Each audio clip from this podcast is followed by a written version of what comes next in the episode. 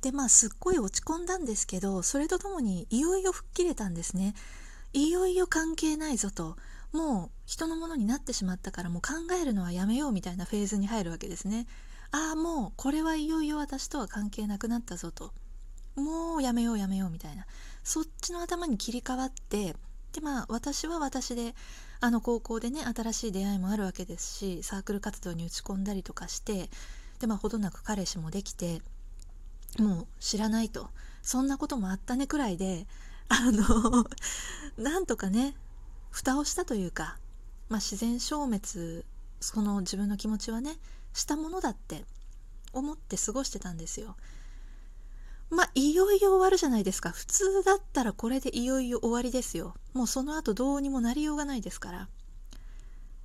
なっちゃうんですね。高校2年で、私は塾に行こうと、塾に行こうと決めるわけです。あのー、そろそろね、受験に、大学受験に向けて、あの、予備校など通おうかなと思って。であの私高校がねちょっと家から遠いところ行ってたんで家の近くがいいなと思って。で家の近くでアクセスがいいところで塾探しててじゃあここにしようって決めた塾があってそこに入るわけですよね。で入ってテストの結果とかが貼り出されてるんですよ。壁に。あの第何期の何々。パッて見たら彼の名前があるんです。えー、そんなことあると思って。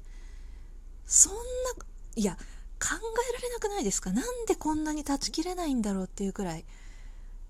もうだから名前を見てその1年くらい経ってるわけですよね。もう高校1年からほぼ会わない考えることもほとんどなかった。連絡を取るきっかけもないし特に触れないまま1年経って高校2年になってでその張り紙で彼の名前を見た瞬間にブワーってまた心の中蓋をしてたものがブワーって溢れ出てきて一体彼は今どんな風に過ごしてるんだろうみたいな元気かなとか話がしたいな顔が見たいなみたいな多分気持ちがブワーもうとにかくブワーですよね。まさにブワー。蓋がドーン。もうでもなんかその時点でちょっと苦しかったんですよ。もうなんかもうやだ苦しいもう苦しいみたいな。もう考えたくないのに。でも考えたくないけどちょっと嬉しいっていうのもあるんですよ。やっぱりずっと好きだったから中学の時からね。彼とその少なからずつながりを持てるのは嬉しいみたいな。そういう思いがあって。でその高校2年の時に私はもうその高1の時に付き合った彼とも別れてて彼氏もいないっていう状況だったんですね。だからもうそのストッパーもなくなっちゃっててブワーみたいな。まあとはいえですよ。とはいえねその塾っていろいろ駒があるからまあ授業がかぶらなければおいそれと会うことないでしょみたいな。気持ちでいたんですよ。いたのにね。会うんですよね。会うんですよ。授業は違ってもね会うの塾で階段とかですれ違うんです。びっくりする。会っちゃったと思って。で当然わあ元気みたいになるじゃないですか。でそれだけで終わってればまだ平和だったと思う。あの相変わらずかっこいいなとかすごいなみたいな。でもやっぱり私が感動したのはね相変わらず頭いいっていうところにそもそも感動してるわけですよ。その張り出されるくらいの成績のところにいるわけだから。やだ相変わらず頭いいの何なの？みたいな。で久しぶりに会ったら相変わらずかっこいいんですよ。何なのと。相変わらずかっこよくて頭いい。な何なの？みたいな。ほんとやめてくんない？みたいな。勝手にねそういう気持ちにもなるわけですよ。けどねその彼だけいたらまたわかっこいいなで終わったかもしれないんだけど一つ問題だったのはその彼女私の塾中学時代の塾の友達のその彼女も同じ塾だったんですね。地獄でしょ？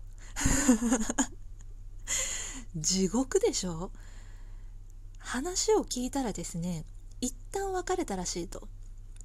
高校1年で付き合って一旦別れたんだけど高校2年になってまたよりが戻ったと。いう話を私はその高校の違う友達から聞いたわけですけどもうどっちでもいいよとそんなことは今付き合ってるなら一緒だと。そんな地獄あるって思うんですよ。でもねその女の子はその彼の彼女ねは、まあ、私ともともと友達だったわけだし「ああ浦富士元気?」みたいな「あのー、いや実は今また彼と付き合ってるんだよね」みたいな「いやマジで聞きたくない」みたいな「本当にやめてほしい」みたいな。でその時に聞いたのがなんでより戻したの？みたいな話になったわけですよね。もう私はかっこ怒りみたいな。顔はあの笑ってるけど 内心なんでより戻したの？かっこ怒りみたいなことじゃないですか正直ね。正直。人間だからやっぱり。面白くないわけですよ。面白くないっていう言い方あれだけど聞いたらいやなんかノリでみたいな。勢いでみたいな。え？勢いってどういうこと？みたいな。なんか文化祭文化祭だったかな。何らかの打ち上げをあの、まあ、どこどこでやっててクラスのみんなで集まって何かしらの打ち上げをやっててその帰り道に2人になってその時話してるなんか流れでなんか付き合おっかみたいな流れになったみたいな。なんだそれって感じじゃないですか。こっちからしたら。ずっと本気で好きだったのになんか流れでとかいう女の子が彼女になるんだと思ったらまあねこれはもう私に悔しがる権利は本当にないんですけど本当に私は蚊帳の外にいるわけだから何の権利もないけどやっぱり人間だからもう虚しくて悔しくて悲しくて不甲斐なくてもうその子の顔なんて見たくないわけですよ。頼むから頼むから死んでくれみたいなことですよ。正直に言えばね。だからもうその時当時は友達とも全く思えなくなっててもう憎くて憎くて仕方ないっていうか妬ましいっていうか羨ましいっていうかもうそういう負の感情がその子にできてしまって私の中ではもう悔しすぎて悔しがる権利もないんですけどね。だからそうやってその彼の近くに入れるでその彼女っていうポジションに入れることがもう羨ましすぎて考えたくないのに一緒にいるわけだから考えざるを得ないっていうか。でその2人が同じ塾じゃなければそこまで考えずに済んだけどなんか周りからも結構情報が入ってくるんですよ。当たり前ですけど私が彼のことを好きだなんてみんな夢にも思ってないからその彼女の友達とかは私にねあの私のことをその2人の共通の友達だと思ってるからあの2人本当に仲いいんだよねとか最近めっちゃいい感じだよねとか言ってくるわけですね。悪気なく。死ぬかと思った。死ぬかと思った本当に。あんなに辛いことないですよ。頼んでもいないのに2人がいかに仲いいかいかにラブラブかいい感じかっていう情報が私の耳に次々入ってくるわけですね。もうね気が狂うかと思った。でも相変わらず優しいんですよ。彼は。その塾が一緒になったっていう件で久しぶりにメールをするようになってたんですねその頃には。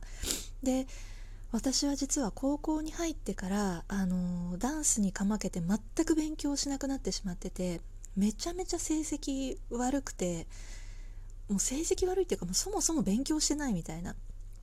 だからなんかこう頑張ろうとしても全然頑張れないしテストとか受けてもあの成績が振るわない。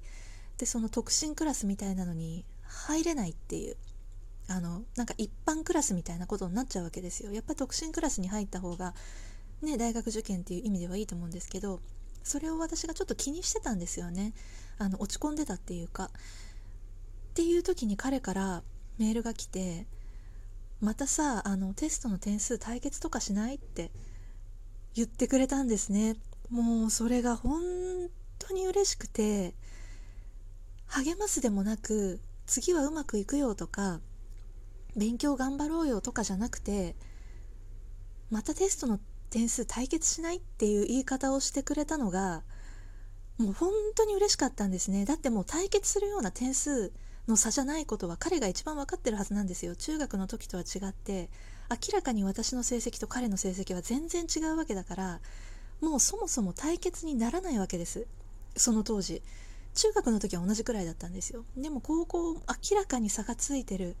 のは彼が重々承知してるはずなのになんかそういうことを言ってくれて本当に相変わらず優しいななんか言葉のチョイスがすごいなこの人は本当にすごいなんか私はこういう風になりたいってちょっと思ったんですよねその時。なんか好きっていう感情その彼が素敵だなかっこいいな好きっていう好きだなっていう感情はもちろんありましたけど好きだっていうのと同じくらいなんかこういう風にな人間になれたらいいのになみたいな。なんかそういう意味の憧れもあるみたいな感じでそれ今でもそう覚えてるんですけどその励まし方ってすごくないですか？なんか私の発想には私だったら多分それ発想には出てこないからねえなんかそういう言葉をかけられてもうそんなのね再熱せずにはいられないわけですね。その当時の多感な時期の私としては。でもともと中学からずっとすごい好きだったし。